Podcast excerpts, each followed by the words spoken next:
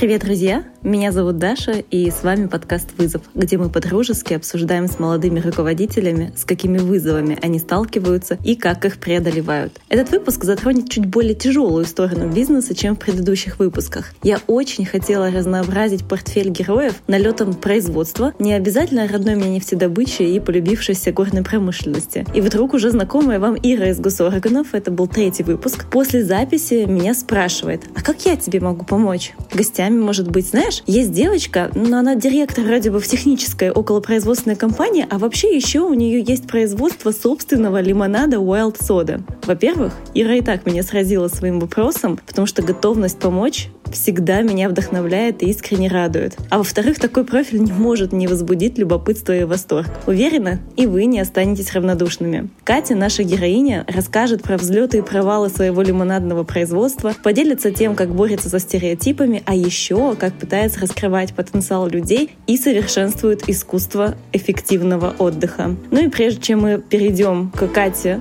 я бы хотела напомнить, что у нас есть телеграм-комьюнити, где мы обсуждаем а, все подобные темы и не только, делимся материалами, советами. И также я бы хотела сразу сказать, что в следующую пятницу не будет выпуска. Мне очень нужно время, чтобы подготовить большой бонусный выпуск, который будет в декабре про помогающие профессии. Итак, бежим к Кате.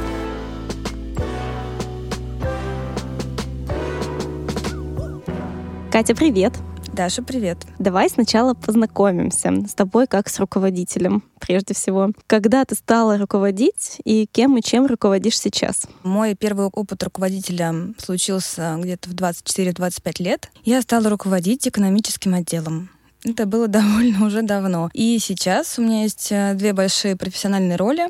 Я исполнительный директор технической компании, которая занимается комплексными системами безопасности. Ее 30 лет назад основал мой отец. И вторая моя роль, не менее любимая, я SEO и основатель лимонада Wild Soda. Прелестно. Это такая карта разных интересов у тебя вырисовывается. Как вообще ты работаешь с этим портфелем интересов и много интересности, я бы сказала. Как ты к ней относишься и как уживаешь в себе? На первый взгляд, это действительно две совершенно разные роли, но на самом деле в них есть очень много похожего. Они все про планирование, про какую-то организацию, про цифры, про повышение эффективности, про рациональные решения. И в итоге они все про конечный результат, который я хочу получить в самом лучшем его виде, в идеальном желательно. Поэтому на самом деле эти две роли, они довольно похожи. И мне очень нравится, что на самом деле этих ролей две, потому что у меня никогда нет возможности на чем-то зациклиться, где-то зашориться. То есть, во-первых, эти две роли, они в бизнесах абсолютно разных масштабов. И это очень удобно, потому что ты в своем небольшом проекте, вот лимонадном, можешь применить опыт масштабирования крупной компании, а в крупной компании, когда ты запускаешь новый бизнес, ты можешь использовать опыт своего лимонада, потому что ты прям недавно с этим совсем сталкивалась. То есть это, по сути, дополняет, да, и формирует такой прям гармонию и баланс. Да, внутри меня это точно все органично уживается. Синергия полнейшая, понятно. В скольких странах ты побывала и какое место стало твоим, можно сказать, местом силы или просто больше всего понравилось? Я, честно, не считала, в скольких странах я была. Я все-таки как-то оцениваю это качественно, а не количественно. Ну, я примерно была... сколько? Хотя бы там порядок цифр. Ну, я была на всех континентах, я вот так скажу. Подумаешь, да? Я была на всех континентах, да. Но, правда, я при этом не была в каких-то суперзнаковых городах, типа Лондона или Нью-Йорка. И больше всего страна, которая во мне отзывалась, и не могу назвать только одну, их точно будет две. Первая — это Новая Зеландия, а вторая — это Россия потому что я амбассадор путешествий по России еще до того, как началась пандемия. Россия прекрасная страна для путешествий. Она настолько многогранна. Там можно найти любую природу на любой вкус. Единственная проблема путешествий по России — это очень мало информации. Если ты не знаешь, грубо говоря, какие-то конкретные контакты конкретных людей на месте, это, правда, очень сложно организовать. Но от этого еще интереснее. Ну да, такой прям challenge accepted. Точно. Да? Отлично. Мы с тобой до записи обсуждали, что ты просто гуру ремонтного бизнеса в своей семье, да? Тогда в связи с этим вопрос. Каким строительным инструментом ты могла бы быть? Шлифовальной машиной, наверное. Или как называется? А, нет, вот э, наждачка, наждачка нулевка, которая вот прям все аккуратненько, так вот прям в итоговый вид любой продукт приводит. Почему? С чем можешь провести какой-то ассоциативный ряд тоже со своей работой или жизнью? Прям какой пример. Нет, ну потому что, конечно, первая ассоциация то, что я человек-молоток. Но все-таки нет, я бы не хотела так о себе думать. Нет, ну просто я человек, который всегда думает обо всех мелочах, со всех сторон оценивает любую ситуацию. У меня перфекционизм на тему того, каким должен быть итоговый продукт. И именно поэтому наждачка нулевка. Супер, хорошо. Можешь поделиться, каким своим поступком за последнее время ты гордишься больше всего, неважно в жизни или это в работе осуществляется? Я сделала ремонт на даче. Почему это так важно? Почему это такая гордость? Это очень важно понимать, что у тебя теперь еще в жизни есть, э, что у тебя теперь в жизни есть еще одно место, где тебе очень комфортно, такое твое гнездо, куда ты приезжаешь, перезаряжаешься и уезжаешь оттуда новым человеком. Это для меня очень важно. Я, в принципе, очень люблю обустраивать э, квартиры, дома. Мне очень важно, чтобы в любом месте я себя чувствовала комфортно и безопасно, потому что иначе я не отдохну. Мне было очень важно, что именно на даче, где действительно мы провели очень много времени, пока была пандемия, что теперь там перестроился один из домов, и там теперь очень хорошо. Как здорово. Прям чувствуется теплом веет от каждого твоего слова. А я приеду. Обязательно. И прежде чем мы перейдем уже к большим вызовам, задам еще один э, сложный вопрос. Какие критерии успеха у тебя есть? Как ты себя оцениваешь? На первый взгляд, критериев два. То, что, во-первых, все цели, которые я для себя ставила, они достигаются, я их достигла. И второе, то, что мое ментальное здоровье при этом осталось в норме. То есть мало достигнуть цели, если ты после этого ходишь с дергающимся глазом, или если ты просто слег с нервным срывом, то, в общем, зачем такая цель была нужна? Да, здесь самое главное достигать цель и при этом оставаться в контакте с собой. Очень здорово. Наверное, это тебе и помогло пройти следующие вызовы, которые мы с тобой выбрали как ключевыми. Я очень долго искала девушку, которая смыслит, и не просто смыслит, а что-то делает в производстве. И я ее нашла, и поэтому, конечно, к тебе такой большой вопрос, как вообще управлять производством в суровых российских реалиях, такие взлеты и падения, да, пожалуйста, когда ты девушка, экономист и все прочие стереотипы вместе взятые. Еще и в красивом платье. Да, да. Ты, ты безумно. Мне очень жалко, что никто не видит, какого безумно классного просто горчичного Мы цвета. фотографию. Мы, да, вообще, мне кажется, если люди начинают слушать этот подкаст э, и там видят, что вот производство, мне кажется, совсем по-другому видят, но мы обязательно поделимся фотографией, чтобы все увидели и поняли, и просто разгромили все свои стереотипы. А вот интересно понять, э, как вообще вам пришла такая идея запустить э, столь сложное, ну, там, на первый взгляд, производство? Опять же, то, что две мои профессиональные роли, они переплелись на самом старте. Изначально лимонад зародился из одной э, неудачной инвестиции. Мы вошли в проект как инвесторы. В итоге м, проект не взлетел, все со всеми разругались, суды, а у нас на руках осталась линия по розливу газировки. И меня, конечно, как экономиста очень раздражало то, что есть какое-то оборудование, и оно лежит бесхозное абсолютно. И вообще скоро может э, там заплесневеть на складе. Стало понятно, что меня эта идея свербит настолько, что я уже не могу ее не воплотить. Я начала думать на тему того, господи, что это должно быть, с кем запускать этот проект, а если это там должен быть лимонад, то каким он должен быть? И, в общем, так и появился лимонад Wild Soda. Это очень классный, честный проект. Он с натуральным составом, он без добавления сахара. И сейчас, э, вот мы запустились больше двух лет назад, и сейчас мы уже продаемся в Яндекс.Лавке, во Вкусвилле, в Озон Экспрессе. Вот я видела в Озон Экспрессе, да. вышли. Классно. И мы сейчас продаемся, ну, там очень много где по России, от Смоленска до Сахалина. Просто, конечно, теперь ты любишь путешествовать по России. Да, Потому просто... что твой лимонад везде. Я просто теперь езжу, да, по всем городам, то что так, а где мы тут представлены? Пойду зайду, куплю. Понятно. Если тебя где-то нет, то отправляешь туда свой лимонад. В первую очередь. Частичку себя. Все-таки лимонад — это такая креативная, реальная история, да, и очень интересная. Вот интересно все-таки, как ты людям продаешь э, идею того, что этот твой лимонад классный, и надо его пить. Вообще вот с точки зрения там маркетинга можем там две минутки потратить буквально. Мне кажется, и и всем, и мне тоже интересно.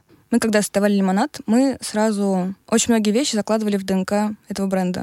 То есть это проект родился из наших собственных потребностей. То есть я, как потребитель, три года назад, когда мы только сели и начали рисовать это все на бумаге, я понимала, что когда я прихожу на вечеринку, и я, например, не хочу пить алкоголь, у меня есть из альтернатив кофе, вода. Если я прихожу на концерт, и я не хочу пить алкоголь, то у меня альтернатив ноль. И, соответственно, Если ты пытаешься поддерживать какой-то здоровый образ жизни, и тебе не все равно, что ты пьешь. В тот момент времени, три года назад, альтернатив просто не было. И поэтому мы исходили из того, что ты должен быть вкусный продукт, что он должен быть с очень чистым составом, что он должен быть без добавления сахара. На этой честности, в общем-то, все строится. И плюс наш продукт, он таким с довольно диким характером, потому что это wild soda, у нас э, этикетка такая еще как будто немного подранная, как будто м- лимонад носился по миру его немножечко потрепала. Классно. А, Прям как ты по странам, да, ездишь всем. Да, и более того, у нас еще в этикетку зашиты такие несколько крючочков. Если присмотреться к нашей этикетке, вы потом присмотритесь, видимо, после этого подкаста. Обязательно. Там на фоне как будто контурные карты. Это контурные карты моих самых любимых мест. Блин, Катя, так трогательно. Да. Очень классно. Спасибо. Прям душа в этом продукте, да, у тебя? Моя полностью. Моя осталась там, у меня больше нет души. Что вообще такое, э, ну вот как, как это жить со своим проектом, когда у тебя есть вот реально детище какое-то? Ты с ним просыпаешься и засыпаешь. Он у тебя в голове постоянно. Это как ребенок, да? Ты прям ощущаешь это? Я не знаю, у меня нет детей. А с чем это можно сравнить? С, это можно сравнить с ощущением влюбленности. Вот с этапом влюбленности, когда ты прям просыпаешься такой, он мне написал. И засыпаешь такая, он мне написал. И. Почему он мне не пишет? Ну почему, да. Или он мне написал какую-то там Где продажа? Где продажа? Да, там где довольные клиенты. Это действительно ощущение такой влюбленности, а, потому что у тебя это у тебя всегда ты думаешь об этом проекте. Всегда ты думаешь, а что могло бы быть лучше? Так, а вот это вот надо сюда делать. Так, а вот тут, значит, ой, господи, а тут вообще поле не паханое. Это на самом деле очень классно, но самое главное уметь от этого и абстрагироваться. Уметь сделать шаг назад и все-таки отдохнуть, потому что иначе ты просто будешь как загнанная лошадка. А что ты чувствуешь, когда тебе пишут о том, что очень благодарны за твой продукт? Я максимально счастлива. Вот, а что, какая картинка, не знаю, какие ощущения, эмоции ты испытываешь?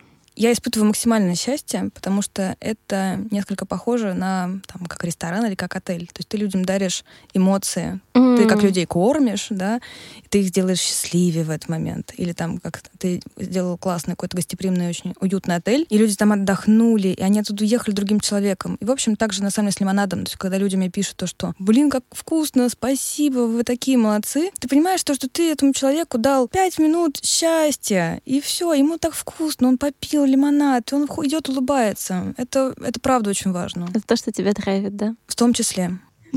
Здорово, хорошо.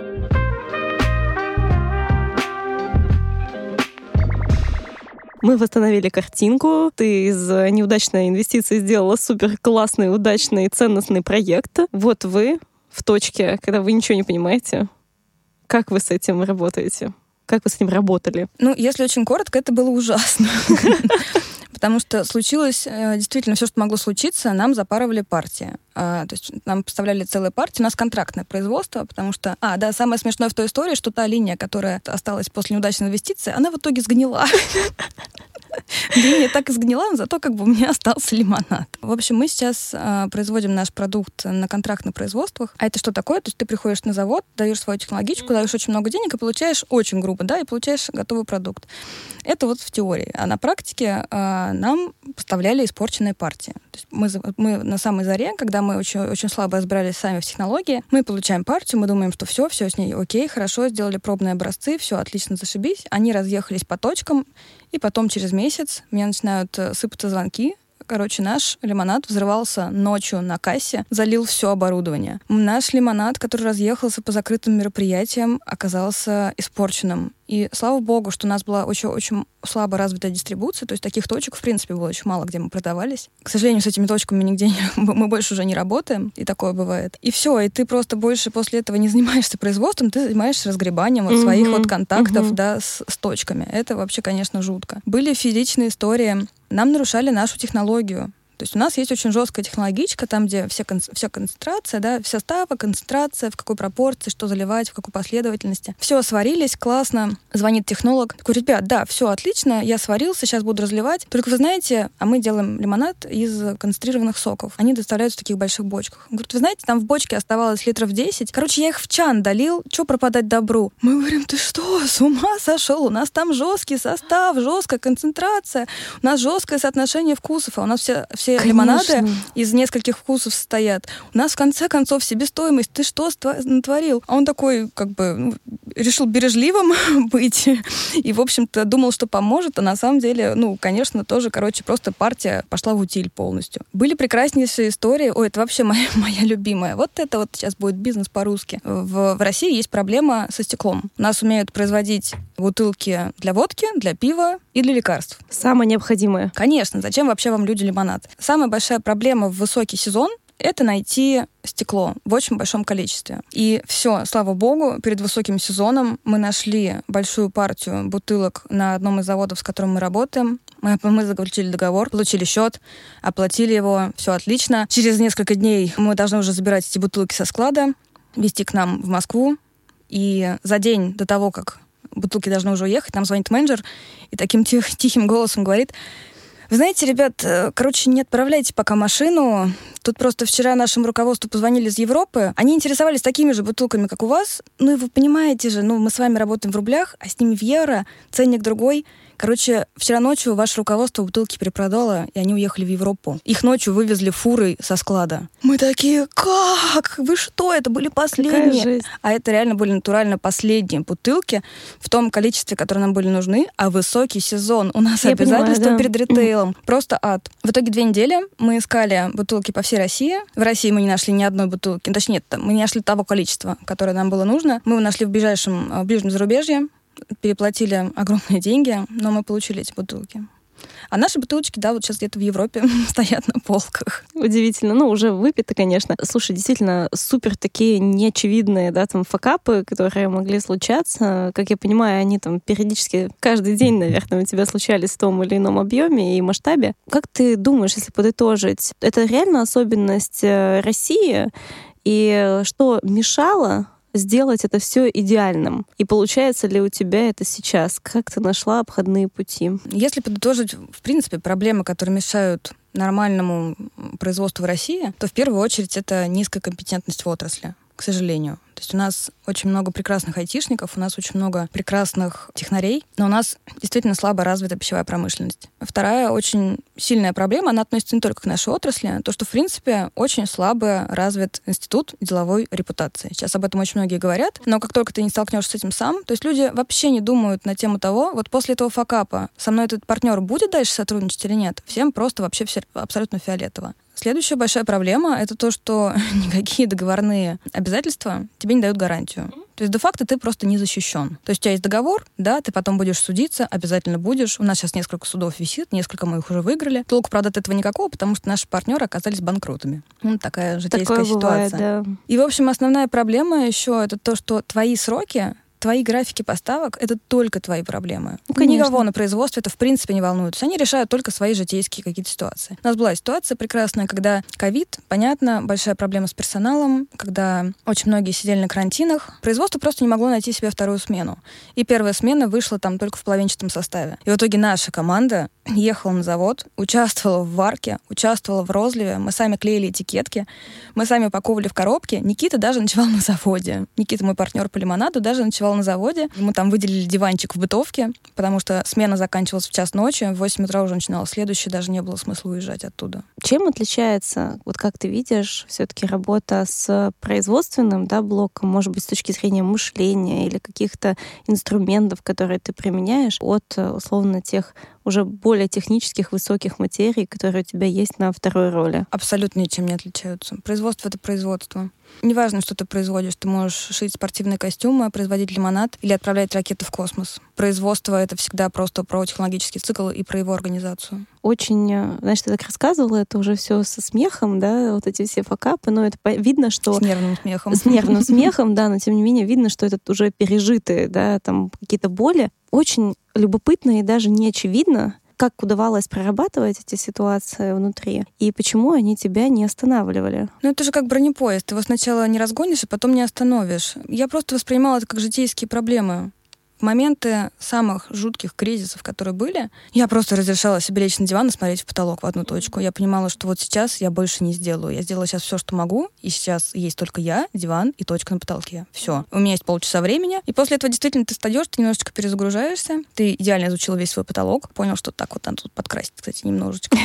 И все, и ты просто немножечко перезагрузился и побежал дальше. А у тебя вариантов нет. Ну что ж ты будешь сдаваться от каждой проблемы, да перестаньте. А как э, вот этот опыт, такой суровый действительно опыт, совсем э, тактильный, да, это не то, что там какое-то приложение полетело, да, это все таки немного по-другому на тебе сказка, ты понимаешь, что вот там, словно тот же самый лимонад, теперь он будет э, испорченным, и, возможно, вообще люди там им отравятся, не дай бог, да. Как э, вот эти все потрясения, они сформировали тебя? Как-то это отразилось на твоем характере и личности? Вся эта череда факапов, она в первую очередь закалила меня, то есть я стала еще более жесткой, еще более требовательной, еще более внимательной, что самое главное. И в итоге, э, набив все эти шишки, мы просто для себя вывели ряд принципов, как нам дальше выживать. Потому что, ребята, это, конечно, все очень здорово. Вы такие все творческие на заводах. Можно там... В чан долить В чан долить там 10 литров сока ненужных абсолютно. Но в итоге это твой продукт, и ты за него отвечаешь. И это значит то, что у тебя просто в итоге требования выше к себе в первую очередь угу, становятся. Угу. А в жизни как-то это отражается, твоей личной? Нравится ли тебе это? Я всегда разделяю личную и профессиональную жизнь. И ни в коем случае их не смешиваю. Я никогда не привношу домой проблемы с работы, и на работу никогда не приношу проблемы из личной жизни не дай бог, зачем? Ты просто запутаешься в этом снежном коме и сам же там погибнешь. Ну да, звучит, конечно, очень просто, но на деле же мы знаем, что часто люди грешат этой проблематикой. Нет, я всегда, когда прихожу вечером, если у меня есть ряд охренительных историй, я, конечно, их рассказываю мужу, мы с ним э, смеемся или там грустно хихикаем, или он мне там дает ряд довольно отдельных рекомендаций, чтобы я там посмотрела на эту ситуацию, например, с другой стороны. Да, но это чисто как а-ля смолток за ужином, и потом все. То есть у меня дома нет работы ни в коем случае. У меня дома дом. Иначе я не буду перезагружаться дома. А если я буду личные проблемы нести на работу, то как же я буду работать свою работу, если я буду думать о том, что у меня происходит дома? Ни в коем случае. Как тебе удается отстаивать свою репутацию и авторитет э, в кругах, где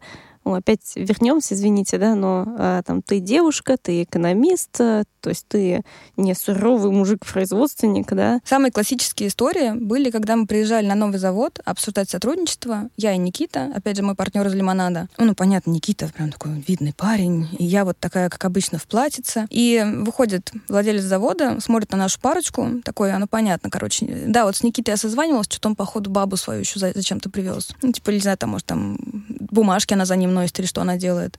Ну и, в общем, это все заканчивается в первом диалоге, потому что как только ты открываешь рот, человек понимает, что к нему приехала не какая-то девочка, да, к нему приехал человек решать очень конкретные задачи. И на самом деле для этого достаточно просто открыть рот и начать тот диалог, который нужен тебе. Все. Вообще это про то, как э, работать со стереотипами. Да, это чисто работа с стереотипами. Когда мы говорим про стереотипы, э, а женщина в бизнесе, вот всегда, когда я общаюсь с партнерами, всегда, когда я общаюсь с внешним миром, я больше общаюсь с такой с маскулинностью, потому что мне нужно, чтобы другие люди очень жесткие сроки, в очень конкретные сроки выполнили свои обязательства по отношению ко мне. И это получается такой очень мужской диалог. Когда я работаю со своей командой, да, у меня тоже все довольно жестко и структурировано, но там чуть более мягко, потому что О, со своими людьми, ну, ты уже не можешь так рубить топором. Своих людей нужно чувствовать. Мужчины тоже, конечно, многое чувствуют. Вот мы к этому как раз вернемся во втором вызове, когда мы будем говорить про потенциал команды и людей, да. И давай здесь просто закроем этот вызов. Может быть, что еще ты хотела бы сказать? Мы сформировали для себя некоторые принципы, которые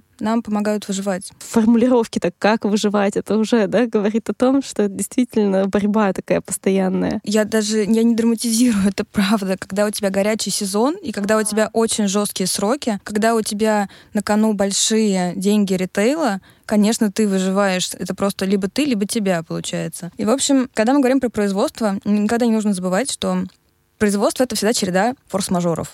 Хочешь ты этого или нет. И поэтому управление производством — это в первую очередь риск-менеджмент. Производство — это просто четкая последовательность событий, и поэтому крайне важно понимать все причинно-следственные связи в любой момент времени. И самое главное, что внутри команды производство должен курировать человек, который не то что стрессоустойчив, но который не впадает в ступор, от каждой нестандартной задачи, потому что каждый день будет нестандартная задача, которая спокойно все проблемы разруливает, и самое главное, от которого ты не слышишь фразу «я не знаю, как это сделать». Это правда, да. Если очень коротко, в производстве здоровая паранойя — это ваш лучший друг. Отлично. Всегда надейтесь на лучшее, но готовьтесь к самому худшему.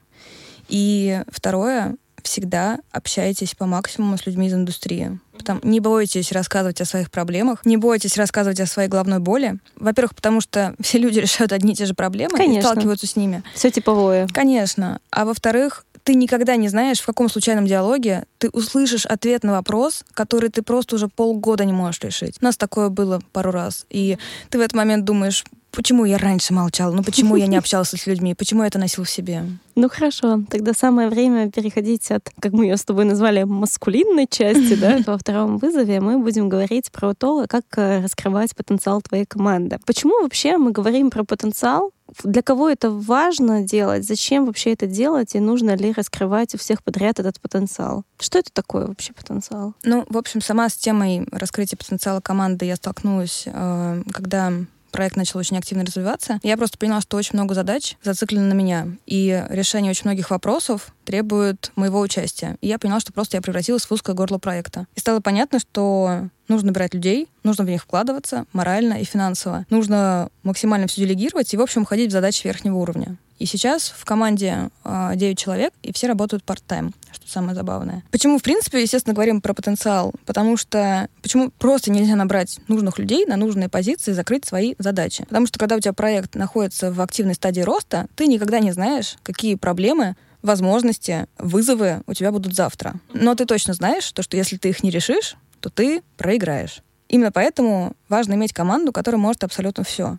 Когда мы говорим про потенциал, что это, в принципе, такое? Как вообще его распознать? А, я выделяю для себя в первую очередь горящие глаза у человека, желание развиваться и, в принципе, делать гораздо больше или просто больше, чем сейчас и не бояться нестандартных задач. Здесь основная задача руководителя — это распознать, а в какую сторону горят эти самые горящие глаза? В сторону твоего проекта или в сторону открытия собственной пекарни? У меня была девочка на собеседовании, я искала ассистента. Хорошо, все, общаемся. Зачем ну, зачем вам нужен мой проект? Она говорит, мне так интересно, я вот хочу развиваться. Я думаю, классно. А через полчаса диалога становится понятно, что, в общем-то, она хочет идти в пиар. И моя позиция ассистента и вообще как бы неинтересно на самом деле. Через полчаса собеседования это выясняется. Когда в итоге я отказала ей в данной позиции, мне еще и токсичное письмо обратно прилетело, что да и не сильно хотелось. То есть здесь можно срезюмировать, что все-таки важно понимать, где потенциал человека и точно ли твоя вакансия поможет этот потенциал человеку раскрыть. Именно, то есть самый основной вопрос, который должен быть, а зачем вам нужен мой проект? Да, классный и, вопрос. И здесь, во-первых, нет правильного ответа, но ты всегда почувствуешь честность в ответе. У меня была прекрасная ситуация, я искала кама, продажника, грубо говоря, и мне порекомендовали молодого человека, мы с ним созвонились, и он говорит, Кать, слушай, короче, я открыл ваш сайт вот 10 минут назад, вообще впервые вижу ваш продукт. Короче, не могу тебе вообще пока ничего обещать ну, что-то так интересно, давай попробуем. Мне самому прям даже интересно, как оно получится. Я тогда так опешила от такой просто наглости, от такой дерзости. В итоге мы сейчас сотрудничаем уже пол, больше года, и все великолепно. Это было... Слушай, это открытый зато ответ? Это очень честный ответ. Это был просто очень честный ответ. Здесь тоже очень важно, помимо желания человека развиваться, любые рабочие отношения — это все равно отношения. И должна быть определенная химия. То есть тебе с человеком должно быть комфортно в коммуникации. Вы должны друг друга понимать с полуслова. Потому что ты не будешь вкладываться в человека, которому у тебя подсознательно что-то свербит в голове. Что-то вот у вас не клеится. Ну давай тогда еще раз э, срезюмируем про то, а вообще как э, нащупать потенциал и вообще что такое потенциал — нужно ли его щупать у всех? Какие вообще есть категории сотрудников, да, там, когда ты для себя должна принять решение, ага, здесь я инвестирую, а здесь что-то другое. Когда я говорю про развитие команды, я выделяю для себя два типа. Это краткосрочное кредитование и долгосрочные инвестиции. Все-таки привет, я экономист. Да-да-да. В чем разница основная? То, что у кредитной линии есть очень жесткие лимиты. А инвестиции могут оказаться венчурными и вообще не вернуться. В этом случае кредитование — это сложные жизненные ситуации сотрудников, в которых обязательно нужно поддерживать. Но не нужно никогда переходить корпоративные границы. Ну, то есть те заданные ставки, да, которые возможны, и лимиты. Да. Из любой сложной жизненной ситуации человек должен выбраться сам или хотя бы хотеть выбраться сам. Если у человека затяжной кризис, есть вероятность того, что он тебе сядет на шею, пострадает твой проект и пострадает твоя нервная система. В таком случае нужно, к сожалению, расставаться. Как бы это ни было нечеловечно в такой ситуации. Когда мы говорим про инвестиции, это всегда игра в долгую, и это всегда доверие. И в инвестициях важно знать, в первую очередь, свой риск-профиль, свою готовность к риску. Если вы дальше не будете сотрудничать, ты разочаруешься своей инвестицией, если вы расстанетесь. Ты будешь недовольна тем, что ты много времени тратил на этого сотрудника. У меня была очень неприятная ситуация. У одного из членов нашей команды был знаменательный день в ее жизни. Я поняла, что я хочу сделать от нашего проекта ей красивый, довольно дорогой подарок. И меня терзали сомнения, а если мы дальше не будем сотрудничать, я пожалею об этом? Не сможет ли этот подарок обернуться потом против меня? Он обернулся против меня, потому что когда мы с ней расставались, она сказала, что вот, Кать, ты мне тогда подарила такой дорогой подарок, значит, все-таки в проекте деньги были, а ты мне не доплачивала. Да ты что? Да, и это очень больно такое услышать, потому что, во-первых, ты это покупала фактически за свой счет, то, что ты предприниматель, да, да, да, ты это вынимала из своего кармана в первую очередь. Чтобы сделать человеку, да? Чтобы сделать человеку приятно, а человек вот так это против себя обернул. Поэтому всегда нужно слушать себя на старте инвестиций. Готов ли ты в итоге к провалу к этому? Самое главное, конечно, очень банально перед решением развивать человека, нужно поговорить с ним, а что он хочет, а он сейчас вообще способен брать на себя больше задач, а если способен, какие именно, в чем ему было бы интересно развиваться. Потому что лично мне очень важно, чтобы человек выполнял задачи не потому что надо, а потому что хочет, потому что его эти задачи драйвят очень сильно. Здесь самое главное не бояться ухода сотрудника, в которого вы очень сильно вложились, ну, потому что, во-первых, рано или поздно это неизбежно. И это не конец света. И у нас ничто не вечно, и это нормально, то, что у человека в какой-то момент времени меняются цели, приоритеты и задачи. И здесь самое главное задуматься не о том, что у вас мир рухнет от его ухода, а что он дал ценного проекту, когда он еще был, прости господи, в ресурсе. Не нужно заранее бояться того, что человек уйдет. Он рано или поздно все равно уйдет. Здесь еще немаловажно упомянуть, а что бизнес должен дать сотруднику, чтобы сотрудник внутри проекта захотел развиваться. И в первую очередь сотрудник должен понимать, что у него есть право на ошибку. Он имеет право ошибаться, и ему за это никто голову не снесет. У проекта должны быть очень прозрачные и очень понятные ценности, что ты вкладываешься в сотрудника не потому, что ты как собственник хочешь новую сумочку или новый Lexus, а потому что действительно у проекта есть свой ДНК, он делает кого-то счастливее, он меняет мир, и к этому проекту хочется присоединиться. С этим проектом хочется дальше развиваться. То, что у проекта есть цели, то, что сотрудникам обязательно нужно проговаривать, где твой проект по твоим ожиданиям и по твоим желаниям окажется через год, через два, через пять, чтобы люди понимали, в общем, и свои перспективы в этом проекте. Э, в общем, не последний важный пункт, что должна быть все-таки личность руководителя, должен быть личный пример. Если ты сидишь просто на диване и отдыхаешь, как люди вообще захотят у тебя развиваться? Ну да, это правда. Когда мы говорим о потенциале и о том, что готовы мы или не готовы в него инвестировать, это всегда про то, что мы, ну, по сути, делаем какую-то ставку. И ты как э, гуру э, риска менеджмента сама это понимаешь. Но вот что тебе позволяет, вот, например, да, когда ты решаешь во что-то инвестировать или нет, ты всегда смотришь на какие-то критерии, да, там, перевесит или не перевесит э, выигрыш те инвестиции, которые могут быть. Вот как тебе удается на входе человека протестировать настолько, да, провести какой-то deal, чтобы понять, вот, да, я готова здесь в это вложиться. Я бы сказала, что это решение, оно не одномоментное. Конечно. Нельзя, вот. нельзя это за один раз прям взять и вот так, все, я решила. Нет. Это всегда происходит итерационно. В самом начале важно отследить, что движет человеком. К нам пришла в проект девушка год назад, если не ошибаюсь. И на интервью она была из крупной международной компании. У нее было великолепное CV на английском. Я его прочитала с вот такими глазами, ошарашенными просто. Спросила, прекрасная моя девушка, а зачем тебе мой проект? Ты же в, прекра... ты в большой международной корпорации работаешь. Она говорит, я просто там все, что делаю, я вообще не вижу конкретного выхлопа. Я не понимаю вообще, там что-то изменилось О, на, другой конце, на другом угу. конце провода или нет. И она говорит, я хочу в маленький проект, потому что я здесь буду сразу видеть то, что я делаю руками. Я буду сразу видеть конкретный результат. И, в общем, это прекрасный был для меня звоночек. Это значит то, что человек как минимум нацелен на результат не на процесс, а на результат. Нащупав то, что, в принципе, человеку интересно развитие, интересно существование в значит, только начинающем проекте, да, фактически в стартапе, ты понимаешь то, что, в общем, человек потенциально готов к более сложным задачам. То есть она пришла на очень конкретный функционал, вообще на очень маленькую занятость, и в итоге сейчас этот человек фактически дорос. Фактически я могу на две недели спокойно ехать в отпуск, вообще без связи. Я знаю то, что она здесь на месте, разрулит все вопросы, потому что она будет опираться на интересы проекта. И здесь самое главное по чуть-чуть пробовать закидывать новые задачи и смотреть, как человек на них реагирует, какую обратную связь он тебе приносит, с какими вопросами он к тебе обращается. Конечно, ну, ты не будешь вкладываться в человека, который приносит тебе ответ, я не знаю, как это сделать. Он к тебе может прийти посоветоваться, что я тут не понял, как лучше сделать, как ты считаешь? Вот так будет вот лучше там для там, пункта А, а так будет лучше для пункта Б. И, соответственно, ты смотришь, как человек сам решает эти проблемы. Если он ошибается, это очень хорошо, потому что можешь объяснять человеку новый участок до позеленения, но пока он не сам не сделает ошибку, он не поймет, как было правильно. И здесь самое главное — очертить пространство, в котором человек имеет право ошибаться. И еще один небольшой лайфхак, который я недавно обнаружила. Я как руководитель, меня бухгалтер подгружает платежное поручение в банк, и потом я из банка в приложении сама нажимаю кнопку «Отправить зарплату». Я поймала себя на мысли, что когда я нажимаю кнопку «Отправить зарплату» этому сотруднику, я испытываю внутреннее удовлетворение. Или меня, или меня просто свербит от этого расхода, потому что на самом деле что-то где-то совсем идет не по плану. Всем рекомендую, товарищи руководители, отправляйте самостоятельно зарплаты вашим сотрудникам. Вы сразу поймете, у вас есть внутреннее удовлетворение или нет. Ну, раз мы уже начали говорить про лайфхаки, давай перейдем к нашему традиционному лайфхак-тесту, который мы осуществляем в конце конце. И все это будет про некую такую эффективность в work-life balance. Я бы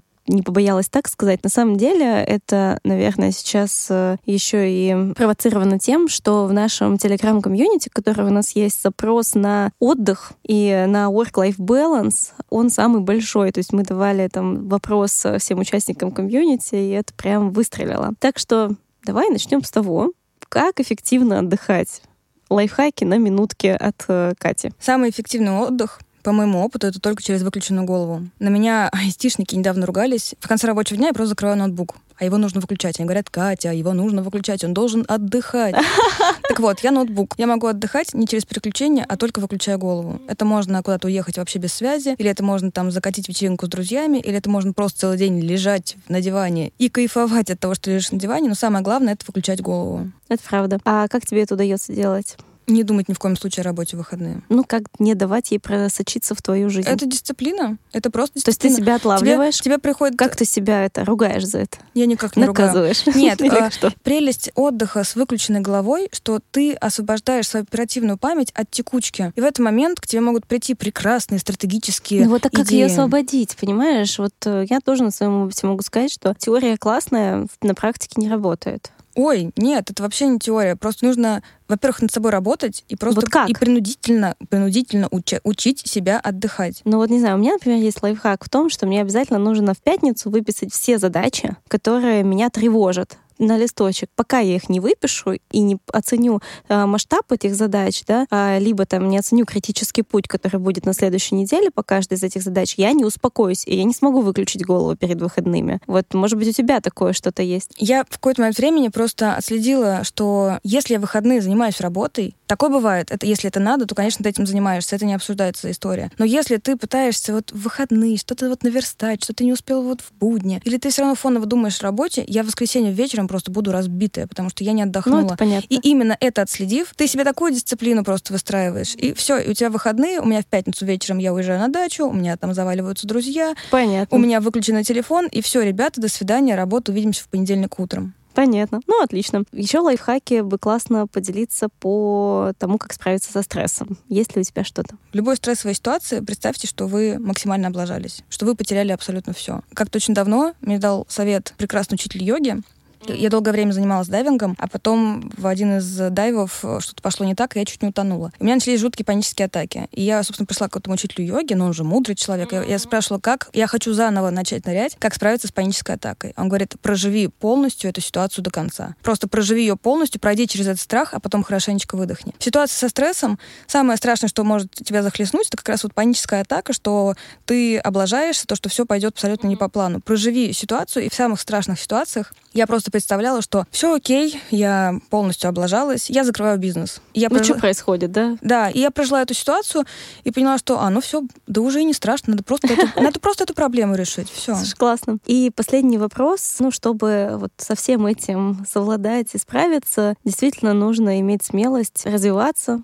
не бояться развиваться. Вот последний вопрос, как найти ресурсы для развития? Главный ресурс для развития всегда у вас внутри, и нужно просто верить, что ты это все сможешь. Здесь очень важно сказать про гигиену ментального здоровья. То есть у тебя не должно быть внутренних никаких тараканов, которые будут говорить, что нет, ну вот может быть, конечно, но вот ты знаешь, что-то я в тебе сомневаюсь. То есть вы должны быть себе главным лучшим другом, и вы должны верить в себя, как вообще, как в последний раз. И самое главное, что движет, что дает мне ресурс для развития, я знаю, что на рынке есть конкуренты. Здорово. Теперь закрывающий традиционный вопрос. Что бы ты хотела унести с собой после записи этого выпуска и вообще на что тебя натолкнуло наше с тобой общение? Очень необычно проговаривать то, что в твоей голове, и то, что ты всегда обсуждаешь с собой, а тут ты... Оп. Самым умным человеком, да? Не дай бог, не дай бог. Ну, это если есть такая есть. Это. А, а тут ты выносишь из себя эти проблемы, и ты их обсуждаешь с другим человеком. И ты даже в процессе обсуждения, на самом деле, уже к каким-то новым мыслям приходишь. Поэтому э, самый главный опыт для меня — это внезапно обсудить то, что я всегда ношу в себе. Руководителю мало с кем можно поделиться своими внутренними проблемами. Угу. А чем отличается от психолога? Ну, почему ты с психологом это не обсуждаешь? Ну, психолог это про другое. Психолог это про голову. Ага. А, а тут, это... наверное, скорее с коучем это надо было бы обсуждать. Но вот до коуча я еще пока не дошла. Ну, я тебе скинула там контактики, может, да, дойдешь? Это хорошо. А, спасибо, Катя, за смелость и за выход из зоны комфорта. Это действительно очень ценно. Да, спасибо тебе огромное. Опыт невероятно прекрасный. Здорово.